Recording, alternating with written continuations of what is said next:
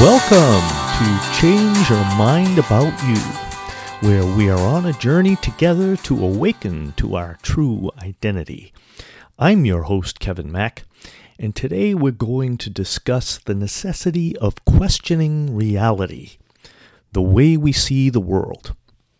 How do you see the world? Is it a friendly place? Or can it be cruel and unfair? Do you experience mostly joy in the world or mostly pain? Are you generally happy or has life got you down and do you feel depressed? How about your work?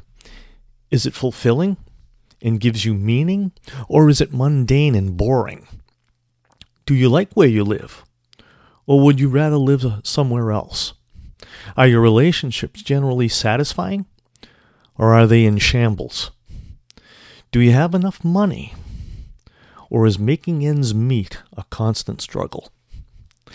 The answers to these questions obviously depend on who you are asking and when you are asking them. That's because life in our world is in a constant state of flux. Times and circumstances are always changing. At times we enjoy vibrant health. At other times, we've been sick or injured. There are warm weather seasons and there are cool weather seasons. There are times of plenty and times of want. There are times of celebrating births and mourning death. As a result, our state of mind tends to shift with time, circumstances, and our personal perceptions. At times, life seems good and at other times it's a drag. Our world is indeed a place of perplexing contradictions. It is a place where coexisting opposites are the norm rich and poor, beautiful and ugly, rising and falling, building up and tearing down, kindness and cruelty, good and evil. We live in a world characterized by opposition, the perpetual presence of opposing forces. This coexisting presence of opposites inevitably brings about conflict. And this conflict is the only thing that seems to never change. We need to look no further than our current world conditions and the record of world history to confirm this. Long ago, King Solomon summed it up well, well in the book of Ecclesiastes, uh, chapter 3, verses 1 through 8. He wrote, There is a time for everything, in a season for act- every activity under the heavens, a time to be born, and a time to die, a time to plant, and a time to uproot, a time to kill, and a time to heal, a time to tear down, and a time to build, a time to weep, and a time to laugh, a time to mourn, and a time to dance, a time to scatter stones, and a time to gather them, a time to embrace, and a time to refrain from embracing, a time to search, and a time to give up, a time to keep, and a time to throw away, a time to tear, and a time to mend, a time to be silent, and a time to speak,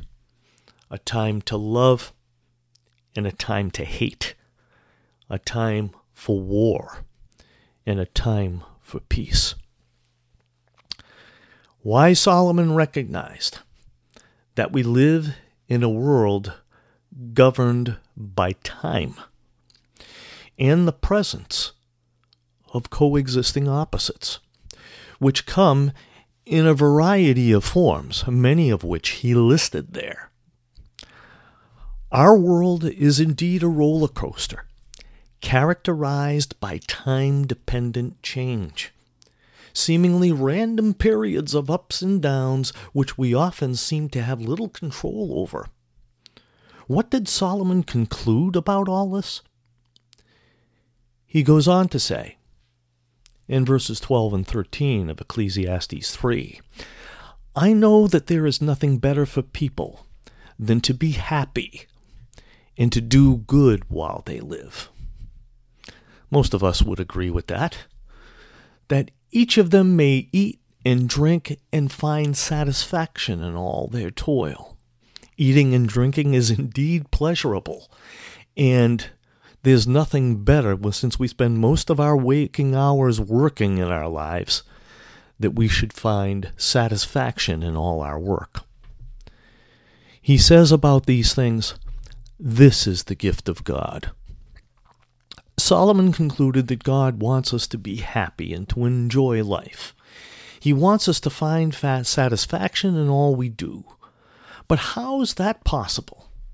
Amidst relationships and conflicts, deaths of loved ones, and so many other activities in life we find, well, not enjoyable? That's a fair question. Do we just grit our teeth and bear with life's unpleasantries? Or do we just blow it all off by saying, hey, this is just the way it is, and merely accept the good with the bad? Is it worth trying to change the world and make it better? Or is change for the better just a pipe dream? Is this roller coaster of volatility we call life something we ought to cherish while it lasts?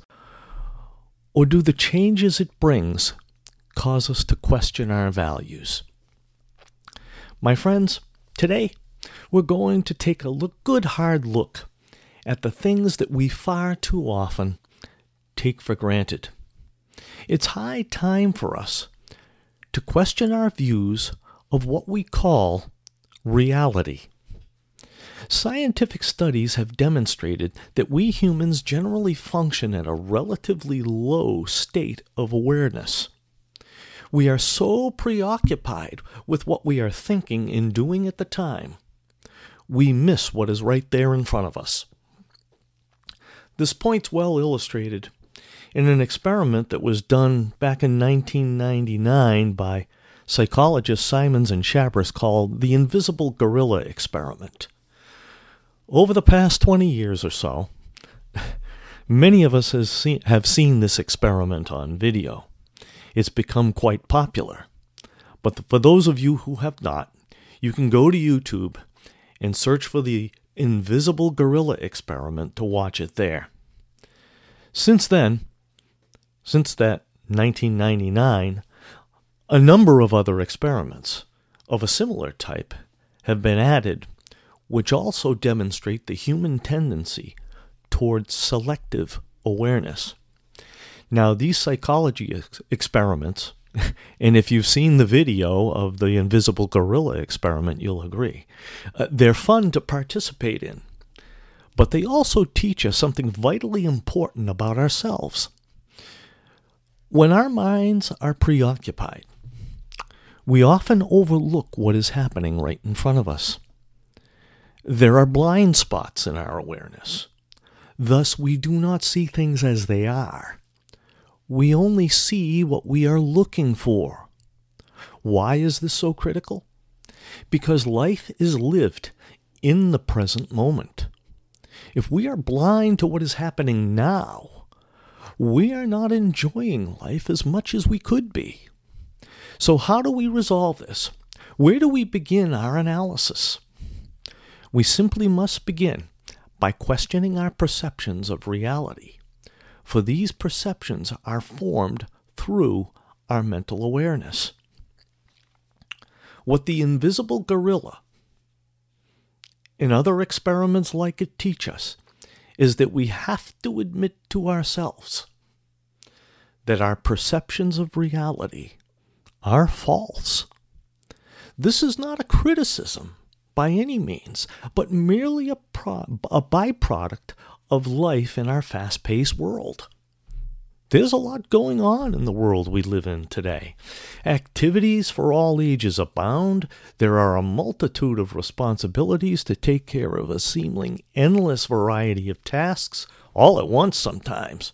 All this activity makes it difficult to focus our attention and concentrate on what is going on right now. Our technological developments, TV, radio, computers, smartphones, have a tendency to shorten our attention spans. Our culture today literally breeds attention deficit disorder. Could this attention deficit be partly responsible for our lack of awareness? Indeed, yet there is a more important reason. And that is, we live in a world of perception. Because we are perceivers, our picture of reality is always incomplete. Our conscious awareness is limited. How are these perceptions produced? Primarily through experience. We use the past to educate ourselves in the present in order to prepare ourselves for our future. This seems logical to us. It's the way we've always done it. But there's a problem with it. The problem is this taking this approach to learning and living maintains continuity between the past, present, and future. Continuity sounds good. They all become like each other. Thus, the more things change, though, the more they stay the same. Solomon also so eloquently commented about this issue. What has been will be again, he wrote. What has been done will be done again. There is nothing new under the sun. Is there anything out of which one can say, Look, this is something new? It was here already, long ago. It was here before our time. This is Ecclesiastes 1, verses 9 and 10. Now, as Solomon writes this, we, we seem to question this in our minds. But this could be a manifestation of our blind spots. It was already here long ago. It was here before our time. Before our time was indeed a blind spot. So if we use the past as the criteria for making a decision in the present, we ensure that the present becomes like the past.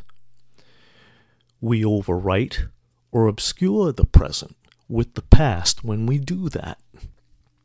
Since what we do in the present affects our future, the future will also become like the past if we use the past as the criteria for building our future.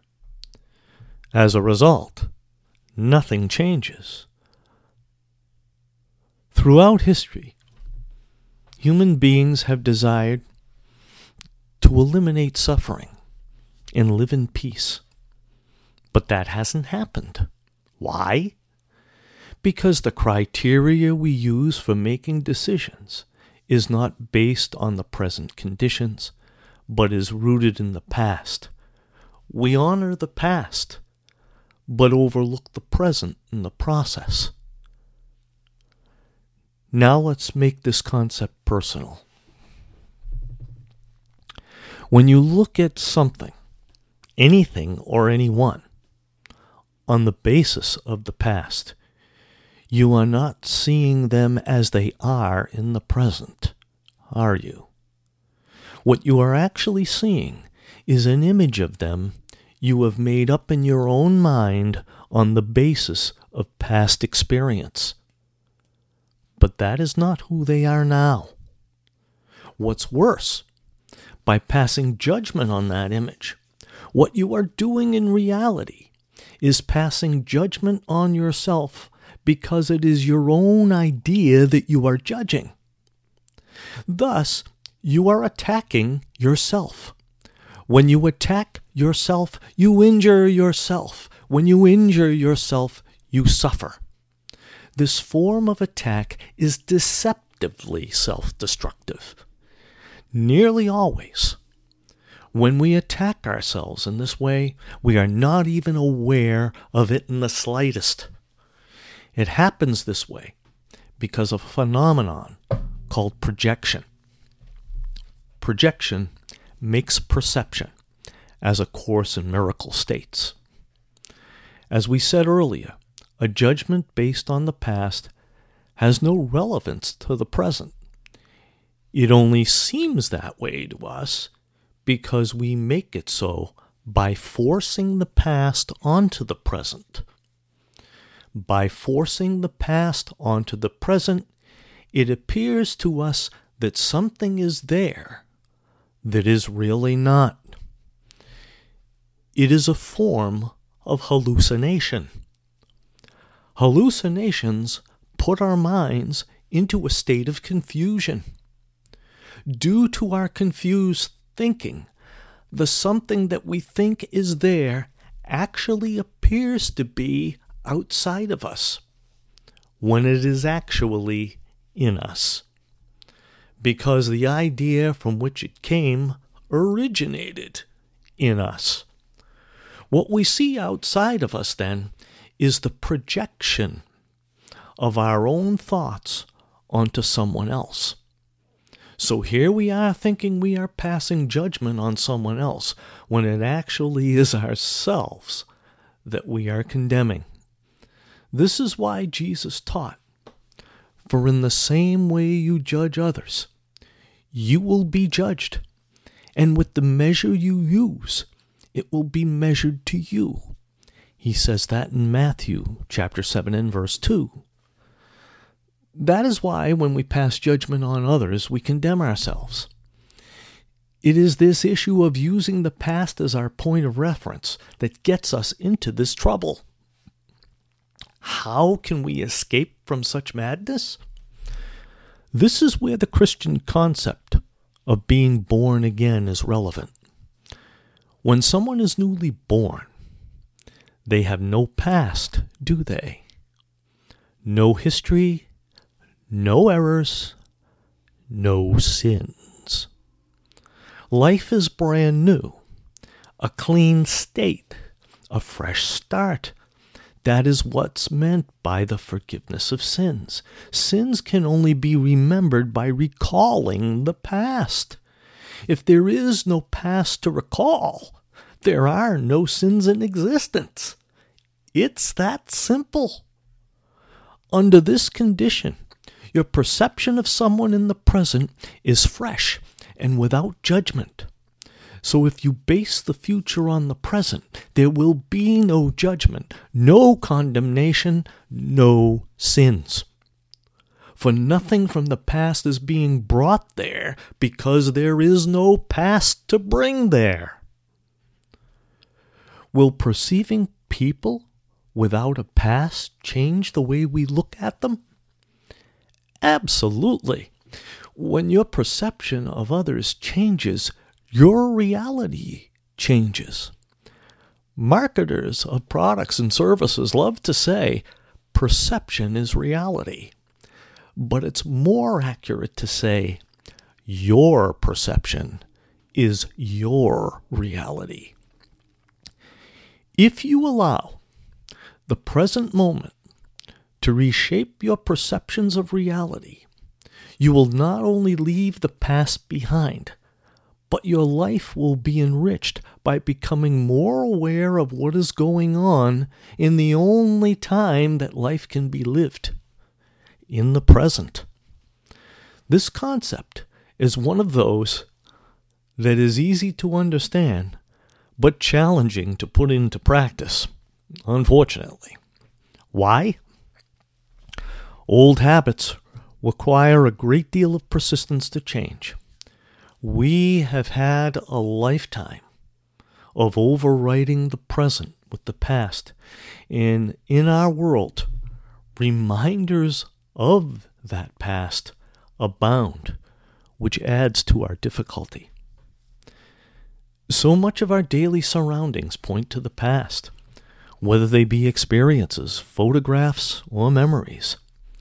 Yet, if we truly want to live in the peaceful and friendly world we all deeply crave, we must become more aware, more conscious of what is happening right now. What's more, there are unseen implications associated with our expanded awareness that has the capacity to completely transform our world. Let's consider now our belief in the existence of God. Whether you are a believer or not at this point, you must conclude that in our current world, God, if He does exist, seems to be watching us from a distance, as the song goes. This God, we are told, is a God of love. Do you love someone from a distance? Are those you love invisible to you? Or are you close to those that you love? The fact that God seems distant in our world causes many to question his existence. Is he even there? Look at all the suffering, sickness, war, and hostility in this world. If he is there and loves all of us, how can such conditions even exist? Is there any real proof that God exists? Well, yes, we do have documented proof. We have written testimony of encounters with God. There are a few people on record who have spoken with him. One was Moses.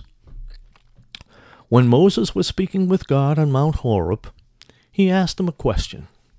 Moses said to God, Suppose I go to the Israelites and say to them, the God of your fathers has sent me to you, and they ask me, What is his name? Then what shall I tell them? God said to Moses, I am who I am. This is what you are to say to the Israelites I am has sent me to you. That's from Exodus 3, verses 13 and 14. On the surface, Looking at God's response to Moses, it seems real mysterious. Yet if you listen to it carefully, it's revealing. I am who I am. Going back to elementary school grammar, we recognize the phrase I am as the first person, present tense form of the verb to be. Perhaps this is what prompted Buckminster Fuller to say, God is a verb. I might add, a present tense verb. What is being communicated here is that God can only be understood in the context of the present. That is because eternity and time cross one another only at the present moment. If we are influenced to judge the present by using the past, as we are in the habit of doing, we obscure the present moment with the past and are thus unable to see God, who resides only in the present.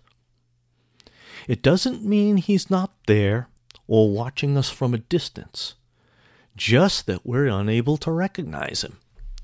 We're unaware of His presence due to our preoccupation with the past.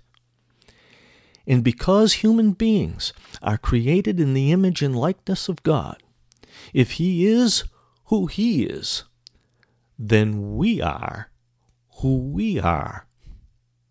We cannot be what we were, past tense. Yet when we use the past as a point of reference for the present, that is exactly what we attempt to do. So, using the past as a point of reference for identifying the present yields an incorrect interpretation of both God and, by extension, our fellow human beings. And it is because of those misinterpretations that we suffer as we do. So, how can we see God? and see one another as we are? Jesus taught us how. He stated in the Sermon on the Mount, Blessed are the pure in heart, for they will see God. Blessed are the peacemakers, for they will be called children of God. That's from Matthew 5, verses 8 and 9. The pure in heart have no past to be held against them. They are free of all sin and defect. They have experienced being born again. They are viewed like a newborn child with total innocence. With no past to be held against them, we see them as they are, not as they were. We see them in the image and likeness of God. By seeing them as they are, as a reflection of God, we are now able to see God Himself. We have awakened to the awareness of the heavenly realm. We have a totally different perception of reality. We have become a new creation. By taking this action, we also become peacemakers ourselves. Resolving conflict and becoming reconciled to God and one another, we are now able to live together in peace and tranquility that we have longed for.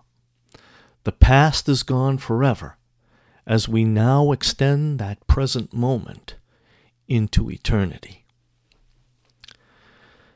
Well, my friends, that's all I have in store for you for today.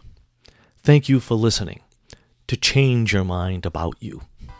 Until next time, this is your host, Kevin Mack, reminding you to learn to think differently by focusing your attention on the present moment, starting now. Take care and be well, my friends.